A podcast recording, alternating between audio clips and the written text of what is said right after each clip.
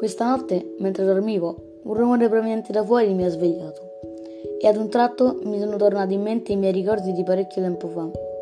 Il giorno in cui sono nato, ovvero il 17 ottobre 1933. Ho studiato giurisprudenza all'Università di Milano. Poi mi sono specializzato nel settore fallimentare.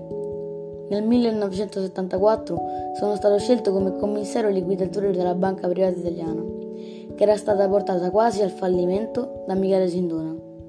Io avevo il compito di esaminare la situazione economica della banca Durante le mie indagini mi resi conto che c'erano delle gravi irregolarità sui suoi conti e che i libri contabili erano stati falsificati. Sindona aveva rapporti con uomini della politica, della finanza e della criminalità organizzata siciliana. Cercarono di corrompermi in modo da evitare l'arresto e l'incriminazione di Sindona. Le pressioni diventarono in fretta minacce di morte.